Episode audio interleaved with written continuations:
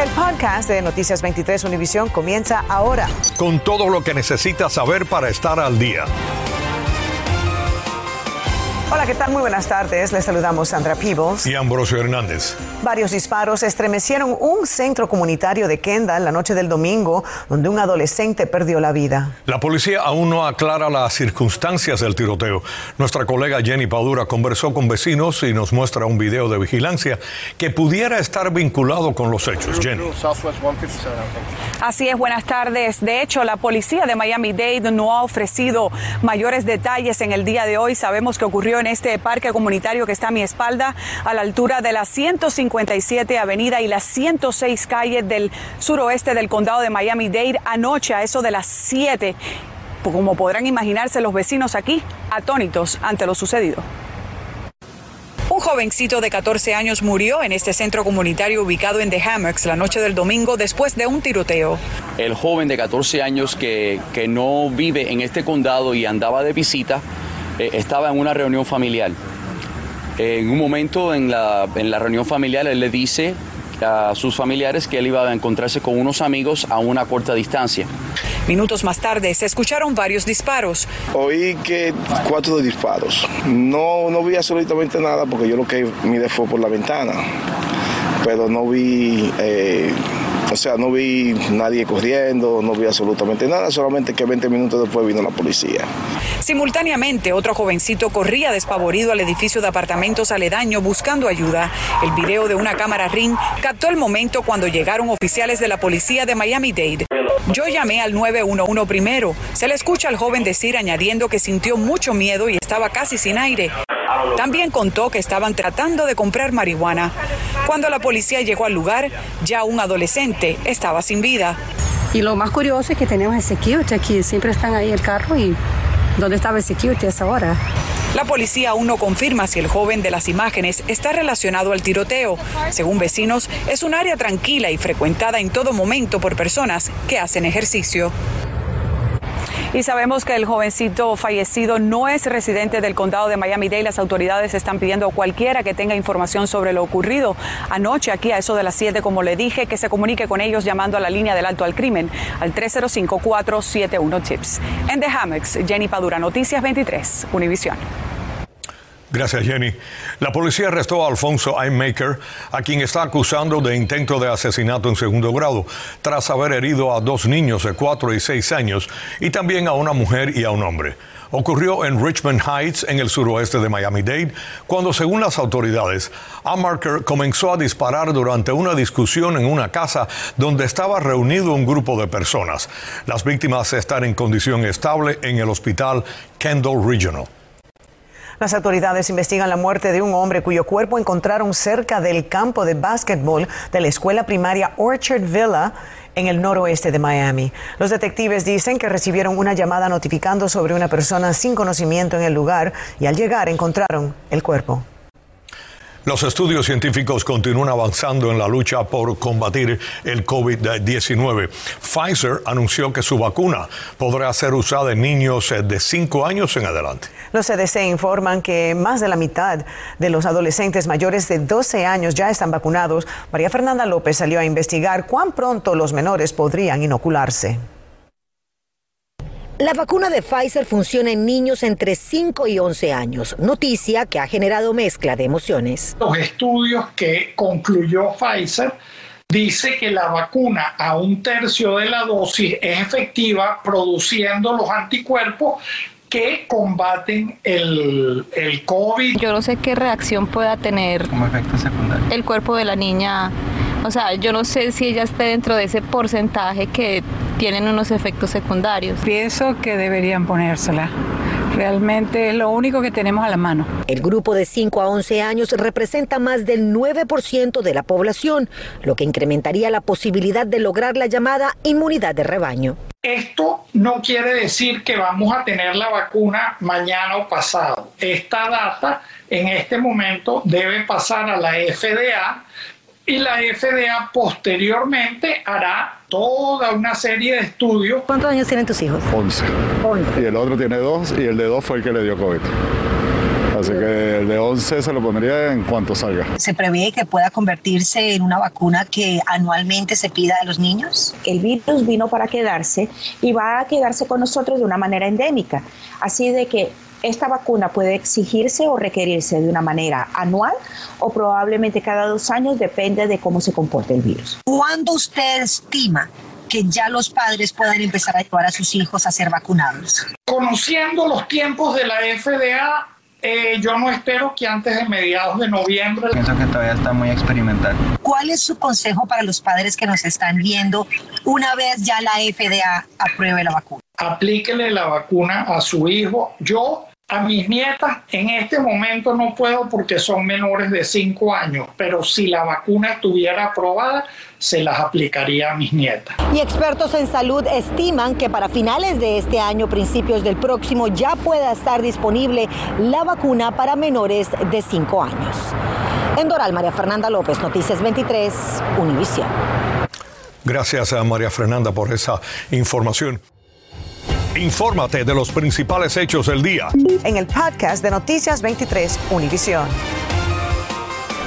Estados Unidos anunció que en noviembre levantará las restricciones de ingreso al país a personas que estén completamente vacunadas contra el coronavirus, mientras que los extranjeros deberán mostrar prueba de vacunación antes de abordar un vuelo aquí a Estados Unidos. Hasta ahora no se permite la entrada al país de personas que vienen de ciertos países europeos, China o Irán. Los viajeros deberán mostrar una prueba negativa del COVID de tres días antes del vuelo. El número de inmigrantes, en su mayoría haitianos, aumentó considerablemente en el punto fronterizo entre Ciudad Acuña en México y Del Río en Texas en las últimas tres semanas, agudizando así la crisis migratoria. Esto ocasionó que Estados Unidos cerrara la frontera por ese paso. María Alesia Sosa nos habla de una comunidad de nuestro condado que se ve severamente afectada. Estados Unidos comenzó la deportación de cientos de haitianos que esperaban en condiciones deplorables bajo un puente en del río Texas, con la esperanza de pedir asilo en Estados Unidos, junto a otros miles de inmigrantes de otras nacionalidades. Una situación este, caótica causada por el, presidente Biden, las pólizas del presidente Biden le indicó de una manera u otra que ahora, era la hora, ahora era la hora para que muchos de ellos pudieran entrar en los Estados Unidos. Pero recordemos, congresista, que hace apenas unos meses la vicepresidenta dijo que no vinieran a Estados Unidos, que no se les iba a permitir la entrada. Sin embargo, usted asegura que es la propia administración Biden quien está haciendo esa invitación a cruzar. No, primero, no, nunca escuche lo que dice la administración del presidente Biden. Miren lo que están haciendo. Entonces, las acciones de ellos eh, de verdad eh, tienen mucho más impacto de lo que están diciendo. Muchos de los líderes de la comunidad haitiana han dicho que están muy tristes, no pueden dormir, están sintiéndose desesperados porque quieren ayudar a sus hermanos hermanas que están viniendo. El secretario de Seguridad Nacional viajó este lunes a Del Río, desde donde advirtió que quienes pretendan cruzar irregularmente no lograrán su cometido, al tiempo que salieron a la luz imágenes de oficiales a caballo, con lo que parecen látigos, persiguiendo y haciendo retroceder a los migrantes haitianos. Se calcula que alrededor de 600 mil haitianos viven en Estados Unidos y más de 300 mil podrían estar concentrados en el sur de Florida, una comunidad que definitivamente no es ajena a lo que le ocurre a sus hermanos en la frontera. Desde la sede de FAM, una organización que atiende especialmente a esta comunidad, varias personas de la isla siguieron con angustia la noticia de la deportación. No hay palabras para expresar lo que siento cuando veo eso. Bebés, niños pequeños en esa situación. La administración Biden que pare estos vuelos, uh, esto es inhumano, es verdaderamente inesperado porque él vino aquí a Miami y prometió que iba a haber cambios en su política de inmigración. María Alesia Sosa, Noticias 23, Univisión. La cumbre de la CELAC en México este sábado estuvo marcada por el enfrentamiento entre el presidente de Uruguay y el gobernante castrista Miguel Díaz Canel, quien demostró no estar preparado para debatir en foros internacionales. Ante el cuestionamiento sobre violaciones de los derechos humanos en la isla, Díaz Canel no pudo hacer más que leer una respuesta. Mario Vallejo nos tiene el reportaje. Tengamos presente que en... Este sábado en la cumbre de la CELAC en México, el presidente de Uruguay hizo que el mundo constatara la ineptitud del gobernante cubano Miguel Díaz Canel para improvisar una respuesta ante cualquier crítica a la dictadura. Cuando no se respeta la separación de poderes, cuando desde el poder se usa el aparato represor para callar las protestas, cuando se encarcelan opositores, cuando no se respetan los derechos humanos, debemos decir con preocupación que vemos gravemente lo que ocurre en Cuba, en Nicaragua y en Venezuela. Escuche usted a su pueblo que recogió más de 700 mil firmas contra la ley urgente que usted impuso y que cambió las condiciones para ajustar precios de combustibles, desalojo, disminuir el, rojo de el, rol de las empresas públicas, modificar el proceso penal. Antes de la próxima respuesta del presidente Luis Lacalle Pou, la televisión cubana cortó la transmisión de la cumbre para toda la isla. Sí hay algo que es cierto, que en mi país, por suerte, la oposición puede juntar firmas. En mi país, por suerte, la oposición tiene resortes democráticos para quejarse. Esa es la gran diferencia con el régimen cubano. Y quiero citar simplemente, y no son palabras mías, es una canción muy linda que quienes la cantan se sienten oprimidos por el gobierno. Que nos siga corriendo la sangre por querer pensar diferente ¿Quién le dijo que Cuba es de ustedes si mi Cuba es de toda mi gente? Parece que el presidente de la calle tiene muy mal gusto musical. Esa canción es totalmente una mentira en contra de la revolución cubana. El momento crucial de la desinformación del gobernante cubano es cuando cita un discurso de José Martí, según él, el apóstol lo pronunció en el año 1981. Mario Vallejo, Noticias 23, Univisión.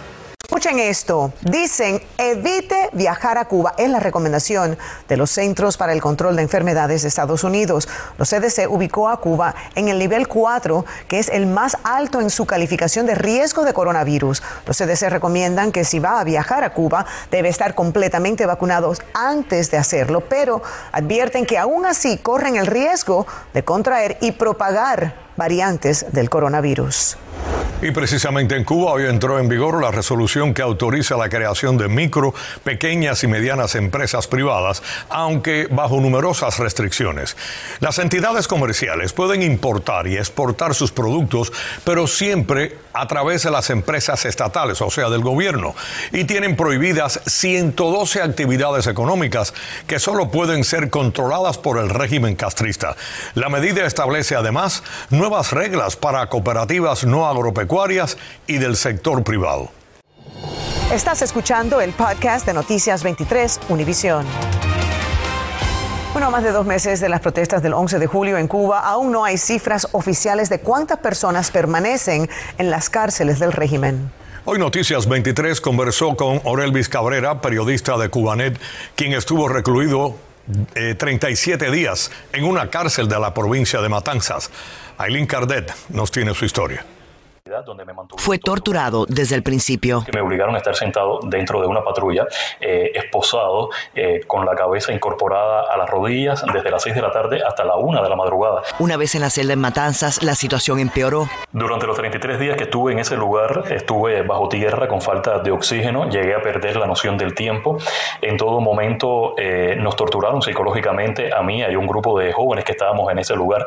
A Cabrera le llamó la atención que todos los presos eran muy jóvenes, muchos de apenas 16 años, y los mantenían en celdas pequeñas atiborradas de reclusos. Tratamientos médicos eran denegados. Yo en particular eh, cogí una sarna por las condiciones infrahumanas que había en ese lugar, que me desarrolló un estafilococo en la cabeza. La pedí y fui negada la atención médica para mí en todo, en todo momento. Sin embargo, a este joven periodista de Cubanet no le han doblegado su espíritu de lucha. A mí no me van a callar mi boca porque vivo comprometido con mi profesión, con el periodismo, con la verdad y por supuesto con la democracia de Cuba. Orelvis Cabrera se encuentra en prisión domiciliaria hasta el momento del juicio cuya fecha aún no ha sido anunciada. Desde la sala de redacción les informó Eileen Cardet de Noticias 23. Un zorro que dio positivo para rabia encendió las alarmas en la ciudad de Weston, donde se emitió una alerta de la enfermedad para parte de ese territorio. Tatiana Irizar nos explica qué precauciones debemos tomar hoy más que nunca para prevenir un posible contagio. El Departamento de Salud de Broward emitió una alerta de rabia para una parte de la ciudad de Weston, específicamente entre Western Hills Drive al norte, el suroeste de la avenida 196 al oeste, Northwood Drive hacia el este y Griffin Road al sur. Esto por un zorro de la zona que dio positivo a la enfermedad la semana pasada. Tengan cuidado con sus ah, mascotas, con los niños y con las personas adultas.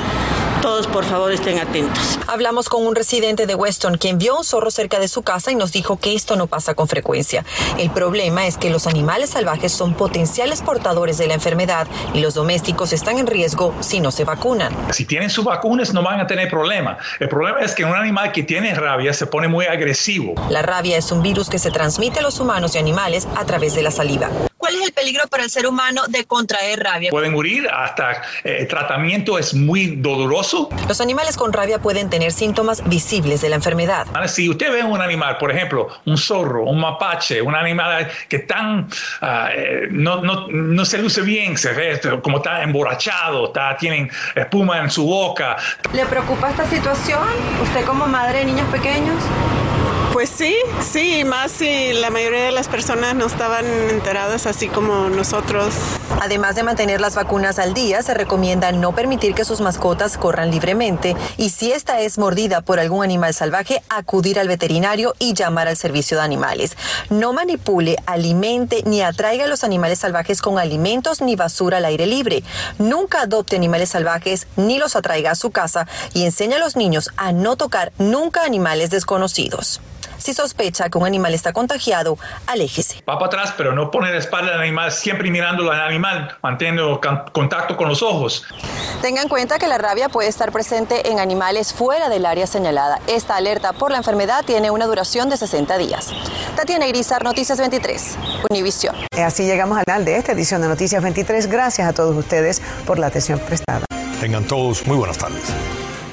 Acabas de escuchar el podcast de Noticias 23 Univisión. Puedes descubrir lo mejor de los podcasts de Univisión en la aplicación de Euforia o en univision.com diagonal podcasts.